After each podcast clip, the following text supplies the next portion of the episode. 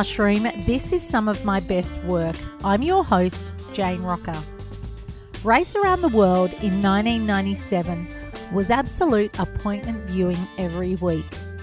For the documentary makers, it was life changing. And John Safran's case, it's also some of his best work.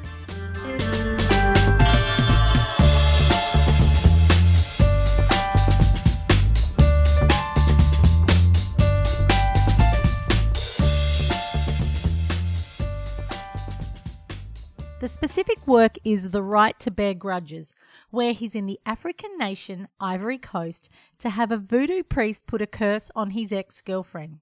John goes into fascinating detail about why this mini doc was so transformative for him, but it's also worth starting with some context. 1997 wasn't a time of YouTube sending video files, handheld cameras, or even mobile phones.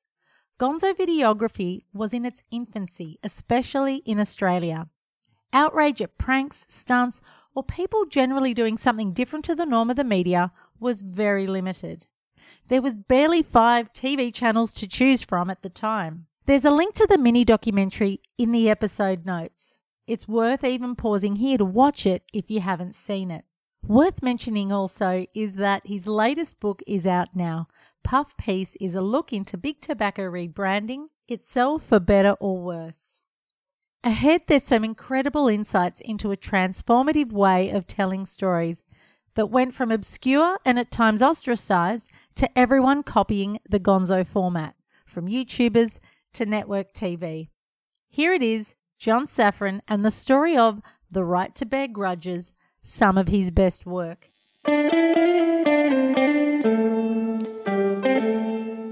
Point me in the direction of your decision to choose The Right to Bear Grudges as uh, some of your best work. Give us a bit of context of the year and, and what was happening in your life then.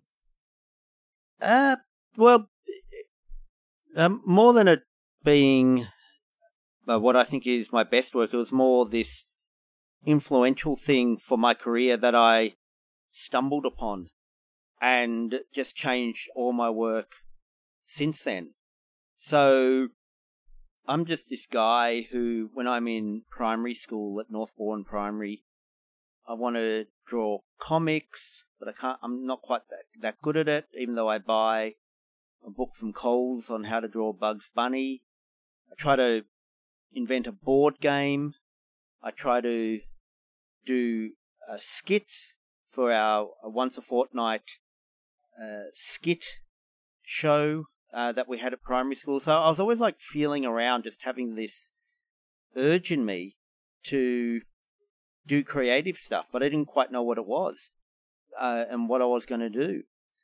And I, I, just experiment around. Uh, even going back earlier than that, I remember doing dress ups when I'm like super young with the next door neighbor and putting on shows.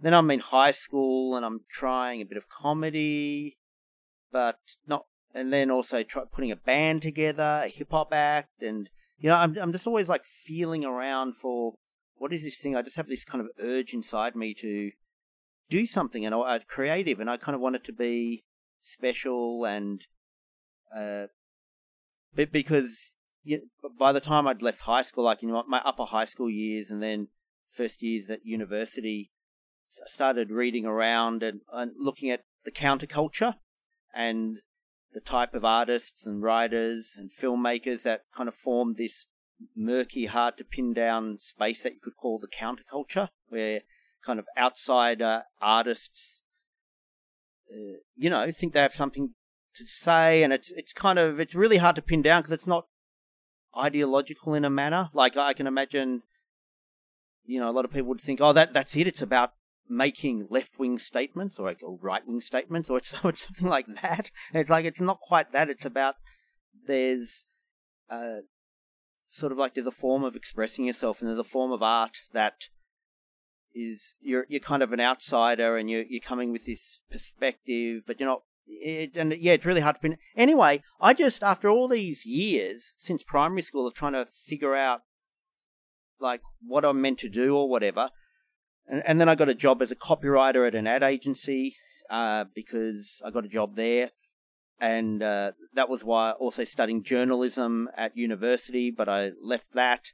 And then I just applied for this ABC show called Race Around the World in 1997, where you had to put together like a. They wanted people who'd never been on TV before, film documentaries before, to film documentaries and like little mini documentaries of four or five minutes. And I'd never done anything like that before. I hadn't really thought about it. I'm not even quite sure how many documentaries I'd ever watched in my life. But I, uh, I, I decided, okay, I'm going to enter this, but only in the same way as I didn't have a, like a particular passion for being on TV or doing documentaries. It was just the same urge as drawing those Bugs Bunny cartoons. Like I, I want to do something or whatever.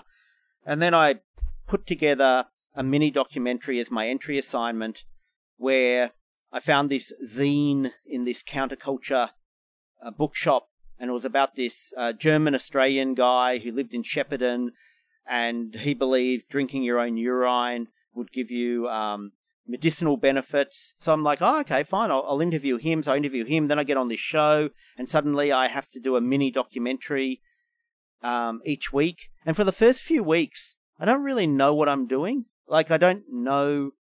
Like, I want to do something that's kind of funny, I guess, something that's a bit different, but I don't actually even know what that really is. And then suddenly, I think it's like week three or week four of this 10 part show, after kind of floundering a bit, I'm in West Africa because we'd organised where, oh, the show was called Race Around the World, and we ha- we spent, was it eight stories? I think it was like eight weeks, and that's eight stories in, in eight different countries over a hundred days. And we had to return, yeah, a little mini documentary every 10 days, and there was eight of us going all around the world, and we couldn't we could never be in the same country at the same time, and yeah, and and there was a lot of like floundering and no one really knowing what they were doing because this show hadn't really been on before, and so I'd booked uh, one of my uh, stopovers was in Ivory Coast in West Africa because I'd heard there was voodoo there, and voodoo just sounded kind of, you know, that sounded like something to do. And so then suddenly, when I'm in West Africa, I realize I've brought a. I, I can't remember whether I'd thought about this before I left or whatever, but I, whatever the reason was, I had a, a love letter from an ex girlfriend who'd really broken my heart recently, and I had a photo of her. And so I did this story where the idea was like, I'm researching voodooism in the Ivory Coast, but I'm doing it through the filter of like, I'm sort of like, I'm devastated and, and torn by this relationship. And uh, you know, I want to uh, get a curse put on my ex girlfriends. I go to uh, either two or three different voodoo doctors and I learn the process of voodoo and in this culture, but through this very, like, intentionally self aware, narcissistic framework. And when I did that story, it's like everything just fell into place. I was like, this is what I'm meant to do because it's like a combination of exploring the real world and something that's, you know, important to look into. But then, for this sort of humour sake, I make it all about me, but the audience is kind of aware that I'm aware, if you know what I mean. So it's, not like the audience is like, John has no idea that there's humour in the fact that he's this this subject matter that should be treated in a more uh, earnest way.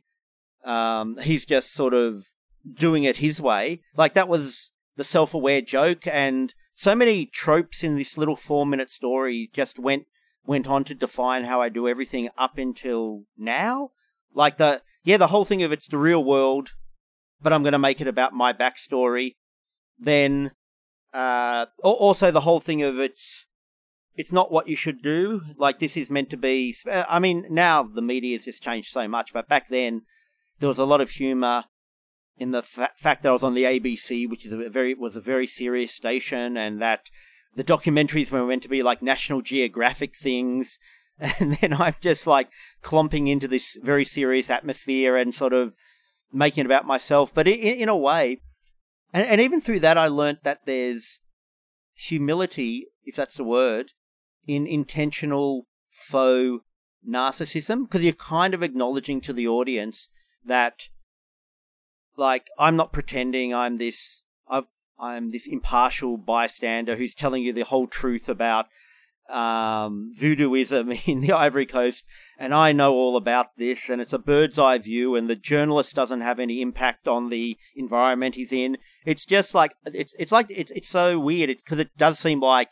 what a narcissistic move to make it all about you. But by doing that, I think I like part of the reason like comedy was one reason, but the other reason was just getting it out there that like I'm not saying this is some comprehensive thing where I understand a culture that's not mine. Like I'm so putting myself in it, and this was back in the old days where there was a different reality, and people loved it. Like when when I was doing Race Around the World, people were so appreciative that rather than being a doco maker where I'm standing on the sidelines watching, you know, the strange other, it was like, no, there I am, like just putting myself in it, and you know, taking off my own top, and like having having the chicken's blood rubbed all over me. And uh, yeah, and so n- nothing's all my work is basically came from that, and it was such a, a stroke of luck that I sort of like it all it all came together. I mean, I mean, another thing was.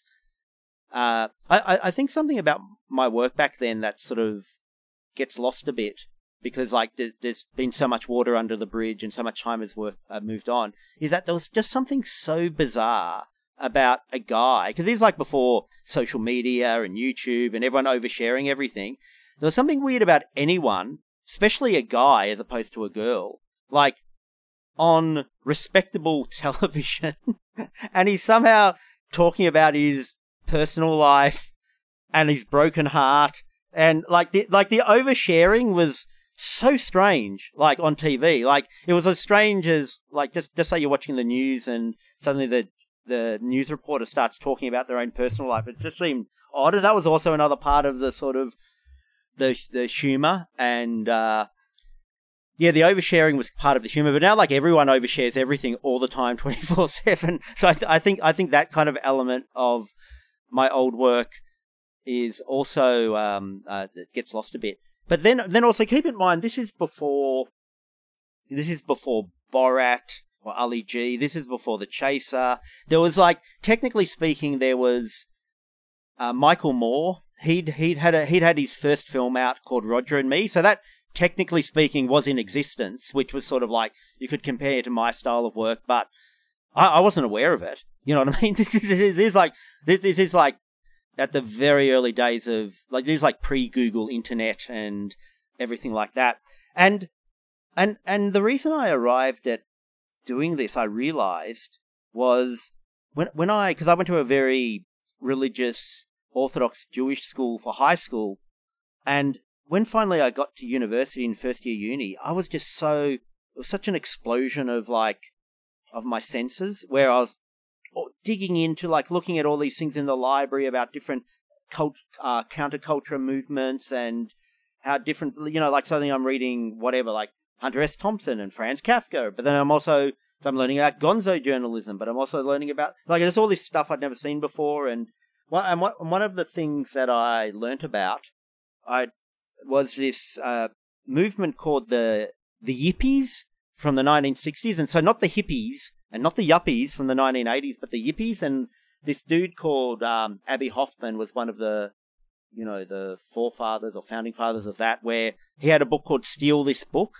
where already like the whole troll of that, like trolling before trolling, you know, like you're working into a, you walk into a bookshop and there's a book called Steal This Book. Like, what does it mean?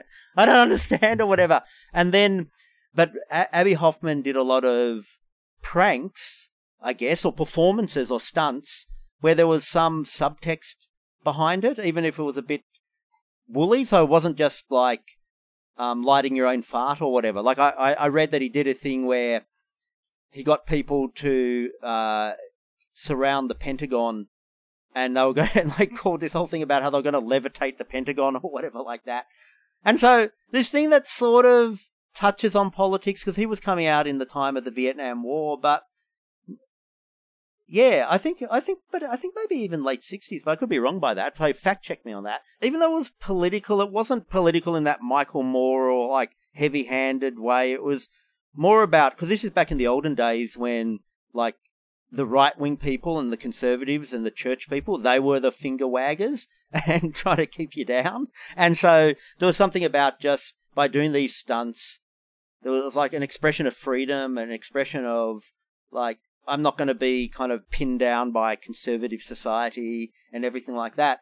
And, and anyway, so I read a bit about the yippies and their stunts with subtext, which I sort of found interesting because I remember, because I'm totally not into pranks at all, like in my real world or when I was growing up. Like, I'm just totally not into them. Like, I, I sort of remember there was a show called Candid Camera, and there was sort of like, there was some interesting stuff in that because that talked about, even though that show was like mainstream and not really trying to be academic or whatever, there was a lot of there was a lot about, or there, there was there were elements of that about uh, what do you call it, mob, uh, mob rule conformity, where the joke was that you know if one per if you're in an elevator and one person who's the you know the actor just turns the other way in the elevator, suddenly one other person's like, why is that person just suddenly turned and facing the other way? And then the second person does it, like who's just a normal person.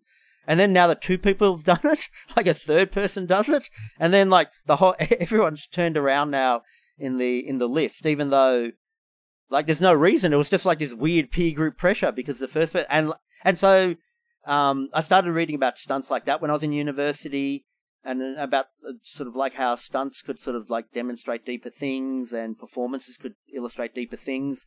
And but having said that, I never like it wasn't particularly important to me. Like there's that somebody said about Abbie Hoffman or whatever like that. Like it wasn't. It was just like something I read, and it wasn't like, oh my god, this is what I need to do or want to do. I kind of read it like I read, you know, like I find out about, you know, uh, Lenny Bruce, and I found out about all these other kind of cultural icons from the past.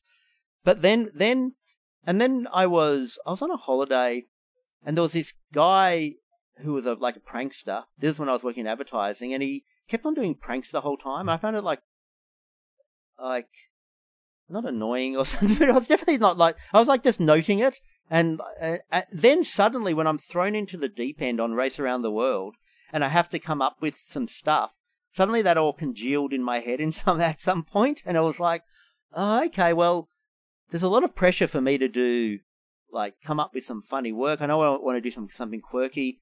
And so all that stuff that I'd sort of I'd learned about the yippies and my friend doing the stunts, even though that wasn't me at all, I was like, I'm gonna I'm gonna use that for my work. I, I'm gonna like that just seems like a thing to do. And it was like instantly surprising. Like I got feedback straight away and and I was like and but it just felt right. I remember even before I sent the story overseas, uh, back to Australia, because I'd done two or three other stories before, and they were like me trying to be quirky, but it was like quirky, but it wasn't like I hadn't solved it. And and then I just when I did that, I can't tell you.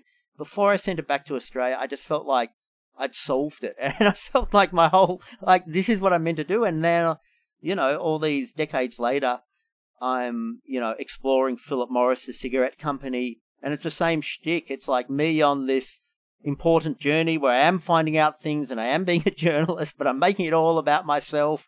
And I'm telling all these backstories and how all these backstories are affecting how I see cigarettes. And it's about my ex girlfriend whose father died of lung cancer from cigarettes and, and so on and so forth.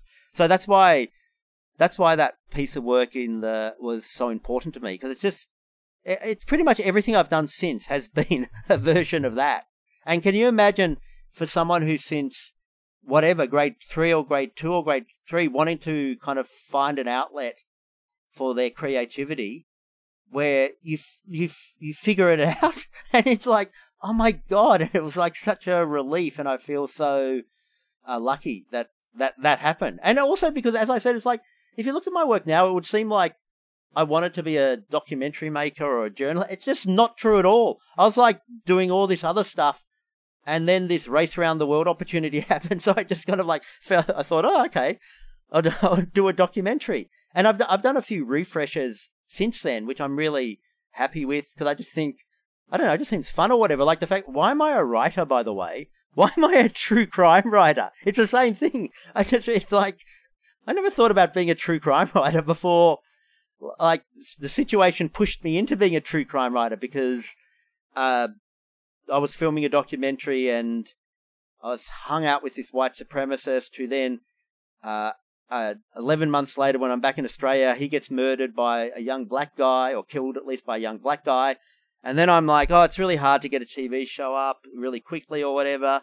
I've heard about these things called true crime book. Like, if I'm going to do this, I'm, i just have to do it. Like, I have to do it on my own bat. I do like, the court case isn't going to wait for me. I can't spend a year, you know, applying for grants to Screen Australia or whatever like that. And then I just thought I'd never read a true crime book before. I don't even think I even knew what a true crime book really was. Like if you would have said, "What's a true crime book?" I would have said, "Oh, is that like an encyclopedia of of serial killers or something like that?" And then I just start reading true crime book, and I, I would have read like a dozen or something like that, maybe even more, maybe fifteen. And then I'm like, okay, this is the blueprint of how you write a true crime book. And then I'm over in Mississippi, and suddenly I'm a true crime writer. And uh, and it was the same thing. It's like I'd never thought about it before. I kind of thought about it, and it's just, and it's just anyway. So that's that.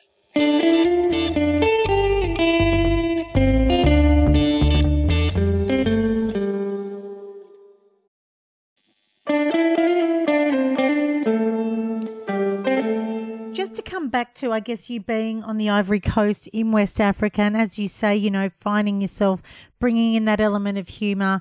Ha- having rewatched that, I mean, I remember watching Race Around the World myself. I'm only a couple of years younger than you, but I do remember that show, and I remember you. And I just wonder what was going through your mind there, because it's not like you can just message someone on your phone and go, fuck, I've just found this out. What do you think? Like, you really Yeah. have to rely on your own hunch. You're there and you're just Yeah. going with it. Then you've got some guy spitting in something and you're going to have to rub that on your face and you've got to sacrifice something. I mean, how easy was it? I know we see the, the end result, but how Yeah. easy was it to try and create a storyline as well and find these voodoo priests? Uh, so I find the hardest thing is interacting with people. so, and it almost doesn't matter how benign it is. So, for instance, if you were to say, I'll go up to some person and start talking to them about their day or something, I'd just be so oh, awkward about it. And, and so, so, so the, and in some ways, I really like in my work that I get to go up to people and I have a backstory for why I want to talk to them because I absolutely, uh, I'm, Jesus, voodooism, like amazing. Like I just want to talk to them about it, right? But if I was just on a holiday or something, or I bumped into them in the street, it'd be like a bit awkward. But being able to say I'm filming this thing and I, I'd like to find out whatever, like that just made it really easier. And then I guess another thing with that story that's really uh, carried on and in my storytelling is that alchemy of like highbrow versus lowbrow, and the fact that I just love that so much, and I can't I can't not do it. And, and part of the reason I like dealing with serious topics is because I just know it, it's just going to make the storytelling easier because I'm going to be able to be silly, and it's just going to be fun silly because there is that seriousness that's already there, that's already planted. Um, you know, like so. So that's another thing I learned from that. So the whole thing of like me getting in too deep and rubbing the saliva over my face from the voodoo priest, like that's a little bit of the cheekiness again that you're not meant to do, and and also, I like I definitely do that for the storytelling because I don't know if I'd really want to present that side of me, but I just I, I've really noticed that sometimes you go along with everyone makes out that like doing what you're not meant to do is either bad or or arrogant or nasty or, or sometimes people are like that or they put it in the most melodramatic terms. When i found for as a storyteller sometimes it's going with this impulse of like just doing what you're not meant to do it's not that melodramatic. It's not like you're being a bad person or whatever like that. But it's the the creativity that you can hit upon the like the minds of hit by just doing what you're not meant to do like as a so, so you know as a storyteller like you know i'm in yeah this is meant to be like a national geographic thing. And i'm just gonna yeah yeah most people wouldn't rub the saliva on their face. They'd they'd kind of pull back at that point but i'm gonna do it because you're not meant to do it i remember like an, a, like just jumping a bit another example of me just doing something because it doesn't seem like what you're meant to do and then it ends up being like oh god that's cool is when i did this show um uh, John Safran versus God, and I had these little editorials like at the end where, and the whole point of the editorials was like not pandering to the audience, like but instead like attacking them. And you're just not meant to do that. So like, for instance, I think there was one where it was about how, you know, the ABC crowd that watch this all think Americans are idiots. And, you know, like, uh, can you believe Americans, uh, you know, they wouldn't be able to point to Zimbabwe on a map or whatever. And then I'd like start attacking the audience. I'm going, oh sure, yeah, but yeah, if yeah, yeah, if I, I here's a map, goddamn, point to Zimbabwe or whatever, and I, I get into this whole thing of how like my audience are jerks for for like having, and I, I kind of question all their assumptions, and that, but the audience knows I'm doing it, and I'm like on their team, and it's kind of fun, and and it was just like this thing you're just not meant to do because everyone on TV, like, their thing is to like pander to their audience and to so the thing is if you're left wing you make fun of the right wing and if you're right wing you make fun of the left wing and so on and so forth.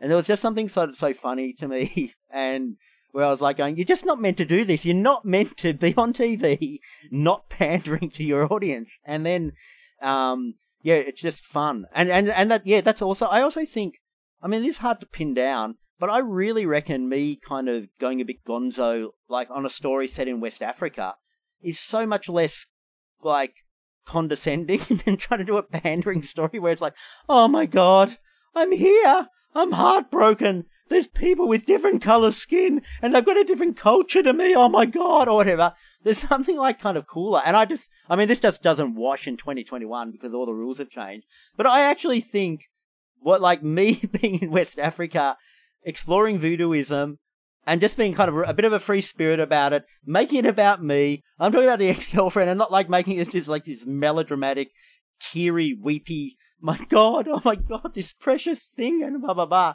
Is actually, I think it's more moral if you're if you're going to bother make a point about it because you're not pretend, you know, you're not being condescending and all that jazz. And obviously, there's areas of grey or whatever, but I think that's also another reason I did the work like that. I, I just had this thing in me where I'm like, I just don't feel comfortable doing some National Geographic weepy thing where I'm standing on the sidelines, sort of like teary eyed about this other culture or whatever like that.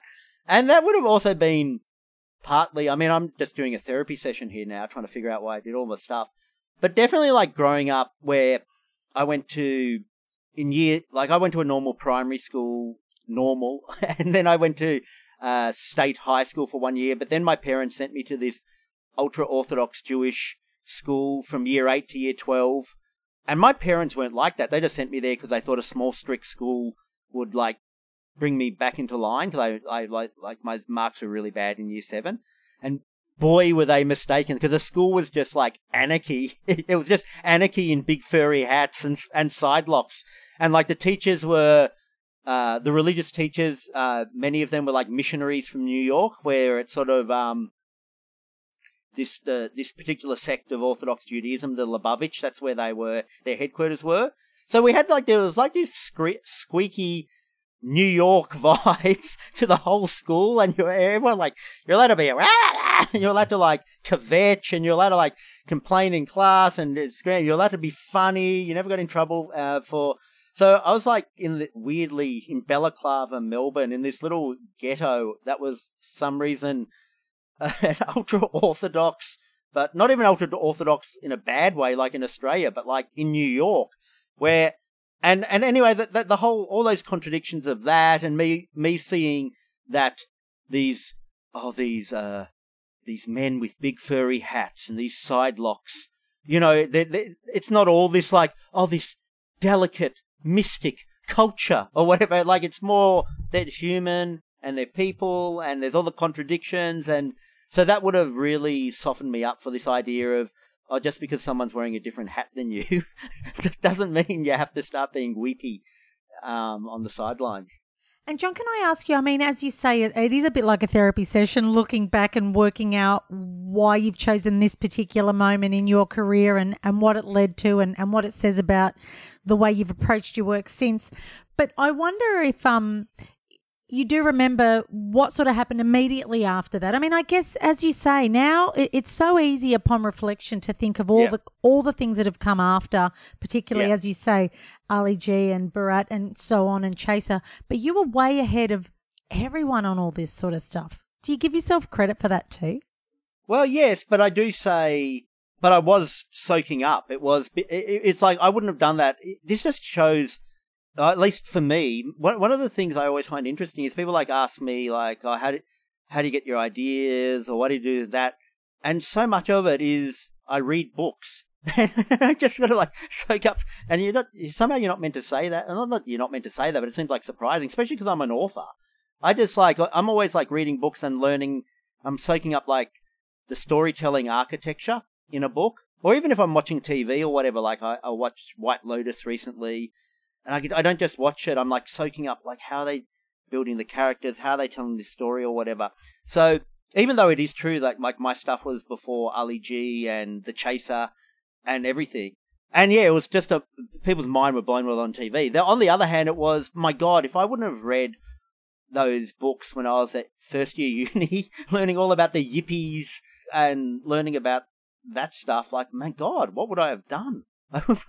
I wouldn't, I wouldn't have known what to do. And and because it wasn't just Abbie Hoffman, I also read about there was this, uh, my, it, there was this, and this was like, like black and white. And I, and I think, and it was like just an audio recording thing. So these like really, these like pre-candid camera. And there was some lunatics that for some reason they thought it would be a good idea, like as this sort of like dark comedy, to go up to people and try to talk them into robbing a bank or something. I forget when they filmed this, was it 1940s, 1950s, but they had their big recording equipment just in a suitcase or whatever. And it's these like insane recordings of convincing normal people you've just gone up to of like robbing a bank. I remember like listening to that. So I was like, yeah, if it wasn't for all that stuff, I don't think I would have realized I can um, uh, do what I do. So I'm, I'm I'm very grateful for that. So another thing that was kind of interesting is like there was a ex girlfriend involved. So what happened with that? And I'm going to totally take the steam out of everything because I want everyone not to hate me. I'm friends with her now, like all these decades later. So it's it's all fine, all happy. Even that I got a sense of because she was a bit like because why wouldn't she be? And because there just wasn't stuff like this, like this on television. Like because this was 1997, and we had one of the biggest flukes, as well as everything else, that was like just so fortunate and shows how I was so lucky. Was we had the first cameras, the first generation of cameras that had flip screens. So if we would have gone out one year earlier, we would have had these more old school TV cameras on our shoulders. And indeed, Race Around the World, I think, was a French Canadian show beforehand. And that's what they had. They had, so if they wanted to film themselves, they had to set up on a tripod. It was all like old school TV. And then with us, just by total luck, it was the first generation of cameras where you could flip the screen and hold it up like a video diary. So everyone's mind was blown watching the ABC just on that level because it was like, what is this? Because back then TV was all very slick and well lit, and you just did not have things like it. It's like it wasn't acceptable in the same way that you wouldn't buy a book from a bookshop that had like mud smeared in it. You just did not have TV that wasn't well lit, and uh, and also the sound quality all perfect or whatever. So we had this other great thing with this. There was a real energy to our pieces because, and people were watching it just going, "What is this? Like, I just don't understand. Why is that guy's, you know, nose too close to the camera as he's holding his arm and it's partially in shot and." And and, and it's just not well lit, and he's squeaking. Even the fact that I was like now, because everything's everything seems normal. Like you're allowed to. There's so much more flexibility now. But even me and my voice, was a bit like stood out. Like, mm. and, and you're thinking, hey, John, it still does kind of stand out. But even that was sort of like the media was so much more restricted. Like when when I was on the radio, when I went to the radio afterwards, it was a bit not controversial or whatever. And obviously, if you're like a community radio station or Triple J or something like that, like it's all about trying to have fun and pushing the boundaries. But even that wasn't like that was a bit edgy. Like, it's totally unintentionally edgy because like to be in the media, you had to have the voice like this or whatever, and then yeah, and the shots had to be lit like that, and, and then here's me squeaking about my about my ex girlfriend on. Uh, on like prime time television. Absolutely. I mean, I think we had John Howard as our PM. It was a pretty crazy time in Australia. yeah, and also there's like because everything was there's just like five TV things. I don't think there was cable back then. So things be- became like much more experiences or whatever. So, so, so yeah, it's like Race Around the World was just pushed in everyone's face because like ABC was very, is very popular as it was back then as it is now. So you didn't have a choice. Like you just had to watch. Uh, you know, you had to see me squeaking in bad light if you were just like because uh, there, there weren't you know you, there wasn't cable and there wasn't YouTube. So I, I anyway, oh sorry, my ex girlfriend, right? So then there was a bit of um, drama with that because she heard about there was a bit of lag time, and she somehow heard about it. I don't know how. I think they contacted her. Maybe they for some reason she came out. So there was a bit of like managing things and like explaining because her name wasn't mentioned and her picture was pixelated. Yeah, and right. all all that stuff. So there was a bit of managing that. But even that, I uh, there, there was something about like inter- inter- introducing like personal drama that was just so interesting to me, like creatively. And then like several years later, I remember listening because I know he's like really lame now, but the first two Eminem albums, one of the funny things about them, is it's like a rap album, rap album, and then he's just, he just like weaves into it all these these quarter story. Like he doesn't even tell the whole story. You just have to like slowly pick up his personal life and. Like, oh, okay, you've got a daughter called Hailie. Okay, okay, got that, got that. And then, oh my god, you're having a fight with this woman called Da, and it's all this. And I just thought, oh, that's why I kind of liked that kind of element of my work when I was doing on like on that in that story and on Race Around the World. There's something like like this. I don't know why, creatively and storytelling wise, there's just something kind of cool about bringing in, as long as you're kind of like self aware about it and you know what you're doing and you're handling it in the right way. Like, again, it's just a thing you're not really meant to do. So there's just something like really cool about doing it a lot of what you do involves, as you say, the reading, the in depth analysis, or just exploring of something. Particularly as a writer, you do that. But when it comes to what you were doing on Race Around the World and shorter series after that, it's quite a different format, isn't it? You've got to sort of deliver things way quicker. I wonder, but how easy was it to put it together? I'm glad you asked that because I've just remembered something, mm. which is I. So I, when I left uh, high school, I I started doing journalism at RMIT, but I was also doing a night course learning copywriting. It was like this in- industry course. And then I got work experience at an ad agency. And then I got a job at an ad, ad agency. So I le- left journalism. And for two years, I don't know how long it was, whether it was 18 months or two years. I really can't remember. But I worked just writing ads, like 30 second, 60 second ads, uh, like yep. several a day for like 18 months. And, and even though anyone watching ads on TV or whatever would just be going, Jesus Christ, like, like, like, surely you can just like dribble out anything and that's acceptable. But maybe, maybe the, maybe that's sort of like the end result of what happens of, from the process. But when you actually are employed by an ad agency, you just have to come up with ideas. Like, I can't go to the creative director, even if it's like for Bevilles Jeweler or for something. I can't go to him and go, oh, here's just someone talking and there's no point to it and there's no twist and there's no, like, you can't do that. Like, your job is to just come up with these ideas after ideas that have beginning, middles, and ends and always have a sting in the tail, have a twist. You don't expect that or whatever like that.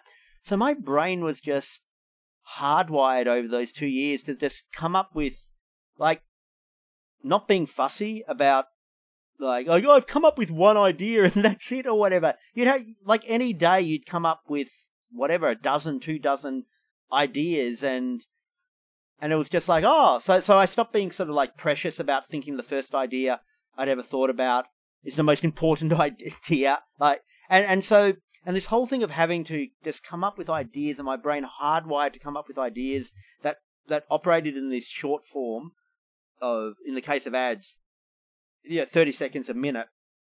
And in the case of, I reckon that really helped me on Race Around the World because there was definitely my stories had that thing to it where it was like there's almost like there's the gimmick that you'd expect in an ad in it, and there's a beginning, middle, and end to it, and there's you know it's trying to be punchy and all that stuff like that. So thank you, advertising industry. So because I think, and I in fact got a bit not bitter and twisted, but later when I was trying to expand into other work, I was actually a bit annoyed that I had to, like when I started writing books, and I just realized, my God, if I would have spent those two years instead of in advertising learning how to write a book, this book would be a lot easier to write, and I would I wouldn't have to be like going through all this drama of figuring it all out for myself. You know, age in my thirties or whatever. So I, I do think there was that downside to it. Like I I, re- I reckon in like in some ways I wish I'd spent those years deciding that I wanted to write a screenplay or something, or deciding I wanted to write a book or something, and then learning all of that rather than having to slowly learn it when I'm older. But still, it's exciting to have to like learn new things. Like it's so exciting. Um, Yeah. like like I'm onto my third book now, and the things I learned from my first one compared to my second one, and one of the cool things, even with my book now, was the things I learned whilst writing the book, which is so different to well, it's like a different thing to like the topic of the book. Because my books are about things, I think it's easy to think that, oh, that's what's in my headspace. Like my headspace is, in the case of this book, it's like, oh, this evil cigarette company and John Safran's bitter about them and he, he wants to take them down. It's almost like, oh, the form of the book or the storytelling is like some incidental side thing when really I'm like the other way around. I'm like, like part of the reason that journalism's so thorough in this new book compared to my other books is like I was thinking that's going to make the storytelling better is and also because I'm exploring new stuff that hasn't been looked at before or whatever. Maybe just reflecting, participating in race around the world now, just your view now on having done that. I just think I was so lucky that I was at a moment in in time where that medium, that rough and ready gonzo thing like was ahead of the curve, like way ahead of the curve. And I was kind of like pushed into that. Like I wouldn't have arrived at that myself. Like now, because everyone's got a phone in their pocket and everyone's filming everything, it's just a different game. Like you've got to come up with, you've got to weave and duck and turn. But no, no one's like interested that you you're you're sort of stuck in the middle of nowhere and you're badly shooting something anymore. Like that's just everything. So I remember watching this thing a few years ago on television, either SBS or ABC, and some dude had embedded himself with these Kurdish freedom fighters, and he's, you know, he's lying in this, uh, you know, behind these rocks in this uh, dilapidated building, and there's gunfire, and they're being shot at, and just because like because of YouTube and because everyone's got a camera. It, was like bizarrely a bit of like, yeah, sure, whatever, whatever. You're embedded with Kurds having bullets fired at you, but whatever. And it sort of like didn't have the same, um, you know, and it was obviously really good. And I, I, I think he survived, so very good for that, that. But doing that stuff, like I broke into Disneyland, and but like people, I, I can't tell you how back in Australia, people's minds were so blown by all this because they just had not seen this like gonzo storytelling filmmaking before. And like, yeah, people, it was like they were on red cordial, kind of like running around in circles going going crazy. It was fun. You're right. There was nothing like it. And once we saw it, and I mean, I even read that some of this stuff didn't even then appear on TV. Got like what was the Ray Martin stuff that got pulled down, and then it was like you had to find it on YouTube. The Paxtons. We all remember the Paxtons. I mentioned it to someone this morning on my walk. I said, "Oh my god, that was the funniest thing." Yeah, that was.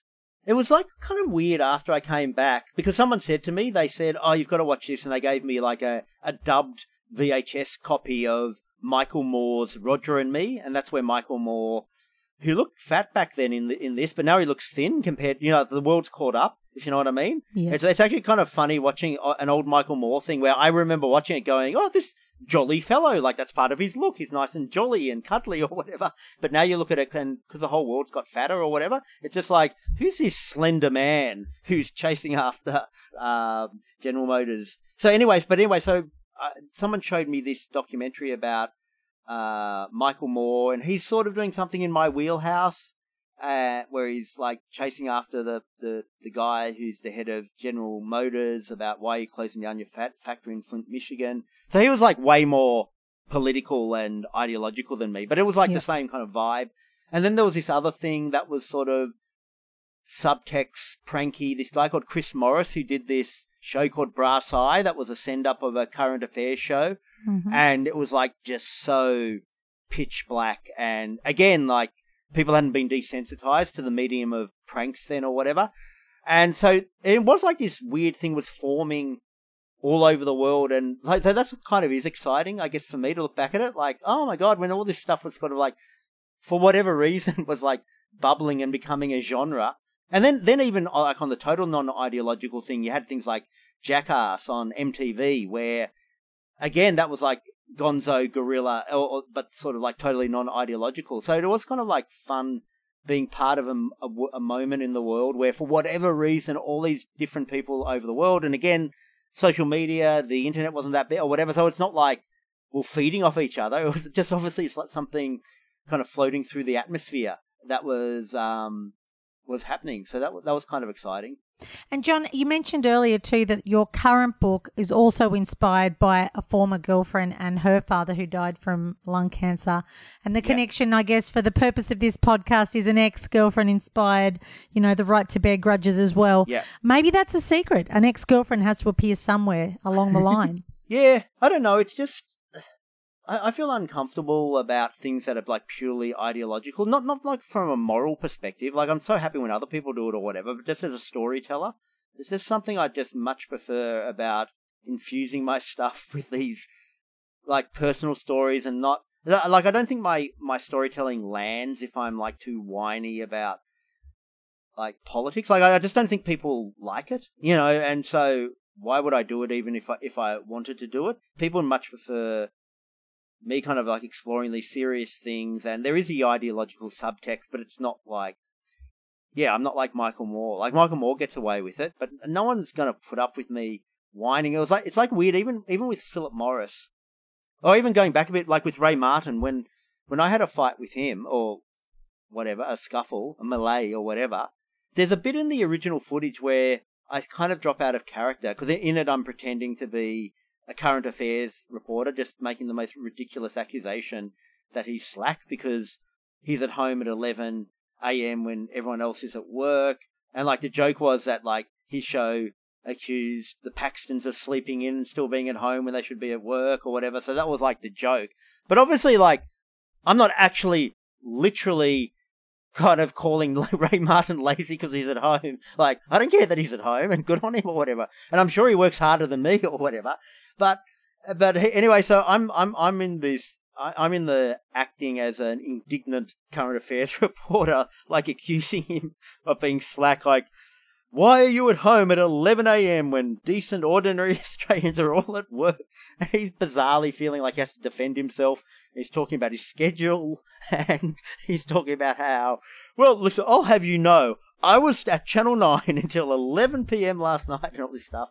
Anyway, so it's all going good, but then at one point I kind of drop out of character and I just am whiny. And even though he did manhandle me, I, I just like go into normal whiny. Like I say something like, I can't remember, but it's something like, you shouldn't touch me because that I should be allowed to. I'm allowed to be here, even though. Uh, and it was like I was no longer the jokey John Safran thing. I was like the whiny, um, like it was a whininess, and we're watching it, and we just had to cut that bit out because it just didn't fit the story, it didn't fit my character. So even at the beginning of my career, when there's such a freaking David and Goliath difference, Ray Martin versus me, plus on an issue that I'm totally, maybe just incidentally, like in the right, like ethically and morally, like going after the news for screwing over young people's lives by kind of calling them lazy and everything. So I'm totally morally in the right and everything, and still me kind of just whining.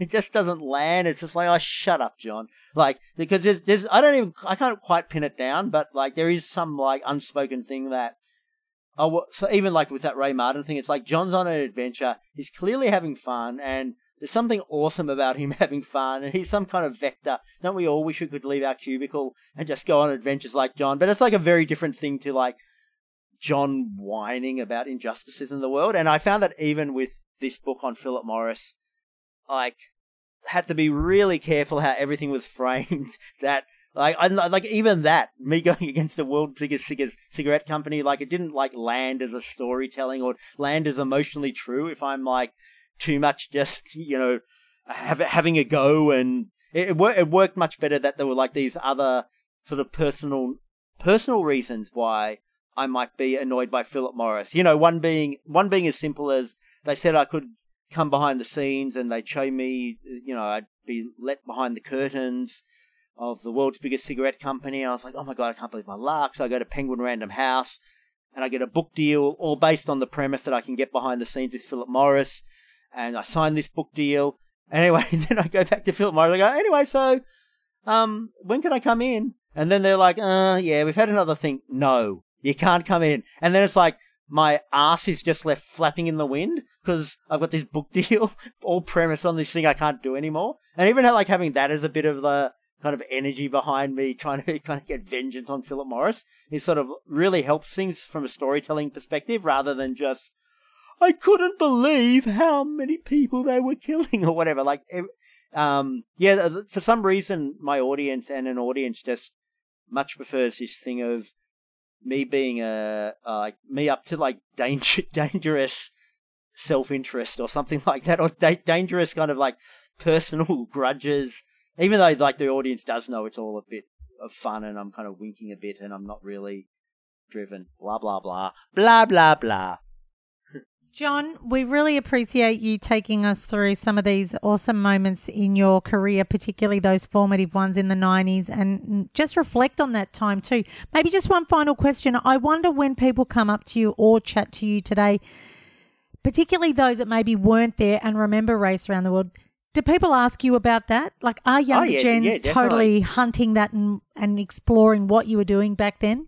Oh yeah, definitely. And uh, it's so awesome when like new generations. Like I did notice it. Like it, it did become like young people start coming up to you and go, "Oh, my parents love you," and they showed me this thing. it's so good. It's like, oh my god. And I was actually talking to uh, once on Triple J, interviewed Barry Humphries about, and I brought that up. I just go, "Do you get this?" Because I've just started to get this whole thing where like kids are like, "Oh man, I, I watch your thing because my my mum really likes you or whatever," and I go, and then I joked to him. I said, "Oh, do you get that?" But it's like my grandmother said, and Barry Humphrey said to me, he goes, "John, I get my great grandmother put me onto you."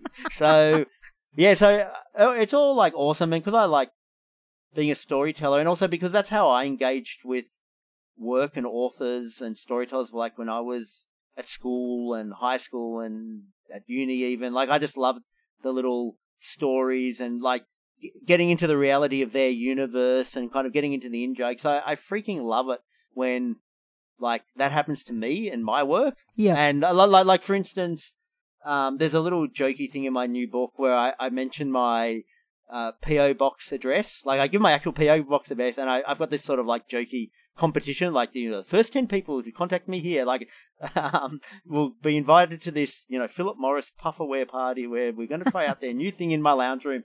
And it's just like this embedded, like you don't expect it at all. It's just like embedded as a little cheeky thing in one of the paragraphs. And I went to my PO box. Already, people are already sending me things saying they want to be part of the pufferware party.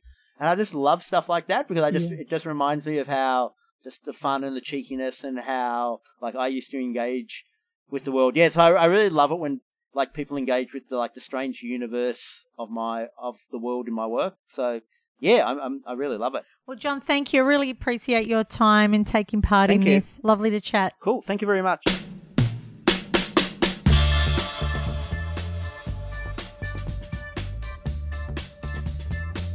If you're enjoying the show, tell a friend or leave a review on Apple Podcasts.